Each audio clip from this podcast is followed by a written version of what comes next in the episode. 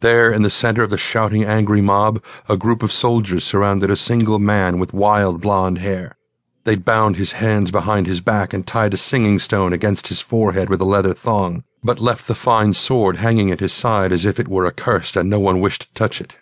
Kanvar winced at the thought of how painful the singing stone must be for the captured Naga, but the Naga strode confidently amid the soldiers, head held high, his eyes scanning the crowd as if looking for someone. They brought him into the square amid the shouting crowd. Burn him! Burn the Naga! The closer the singing stone came, the more its wail drowned out the cries of the angry humans. Kanvar reeled in pain and dropped his bedroll onto the platform so he could use his good arm and hand to grip the stanchion to keep himself from falling. General Samdrason met the soldiers just below the watchtower. The soldiers savagely forced the Naga to his knees in front of Samdrason. The Naga glanced up as his knees slammed against the rough volcanic stone. His eyes locked with Kanvar's for a split second before the soldiers forced his head down into submission at Samdrason's feet. Divaj! Kanvar cried, but his small voice was lost in the shouts from the crowd. He couldn't believe it. His brother had changed some as he grew older, but there was no doubt the Naga was Divaj. Joy spread through Kanvar's heart and was smothered by a blanket of fear. Divaj would not survive the day. Samdrason held up a hand, and the shouts died down to angry mutters. Why have you come here? Samdrason demanded. You know your life is forfeit. I've come seeking peace. This land is big. There is room for all. Dragons and humans once lived side by side. We could do so again, Divaj said. Kanvar didn't know how Divaj could even talk instead of just writhing in pain from the singing stone. His announcement must have taken all Divaj's force of will to make. Samdrason spat in Divaj's face. Tell that to the blues. Divaj swallowed and looked up into Samdrason's face. Don't you dare look at me! Samdrason kicked Divaj in the jaw, sending him reeling backwards.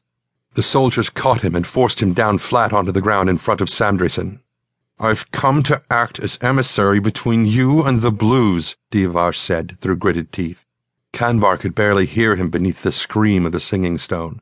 I believe if both sides would just listen to each other, we could bring this war to a close. Never, Samdrason said.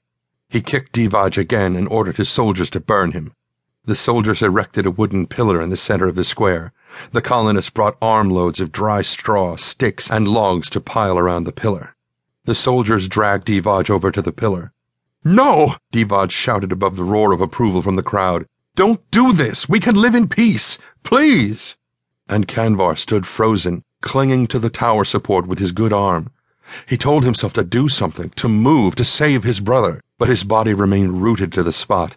Divaj glanced up at him with a thin smile as the pile of wood grew at Divaj's feet and oil poured over it. Samdrason himself carried the torch to light the fire.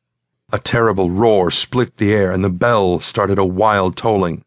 The blues! a watchman screamed. The great blues!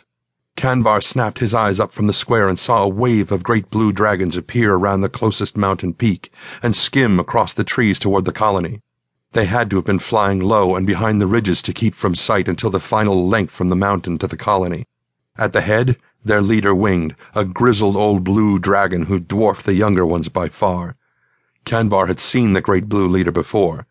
He'd led all the blues' attacks on the colony. He was colossal and relentless and had the scars to prove it. The soldiers said he was blind in his left eye from a ballista bolt he'd taken back when the Maranis had first come to these shores. No matter how many times the Moran army wounded him and beat the blue dragons back, the colossal blue always returned to attack again. The colonists scattered out of the square to the safety of the buildings. Liar! Samdrason screamed at Divaj. Did you think you could trick us into letting our guard down? It won't work! He thrust the torch into the oil slicked wood and then raced along with the rest of the soldiers to the defense of the colony.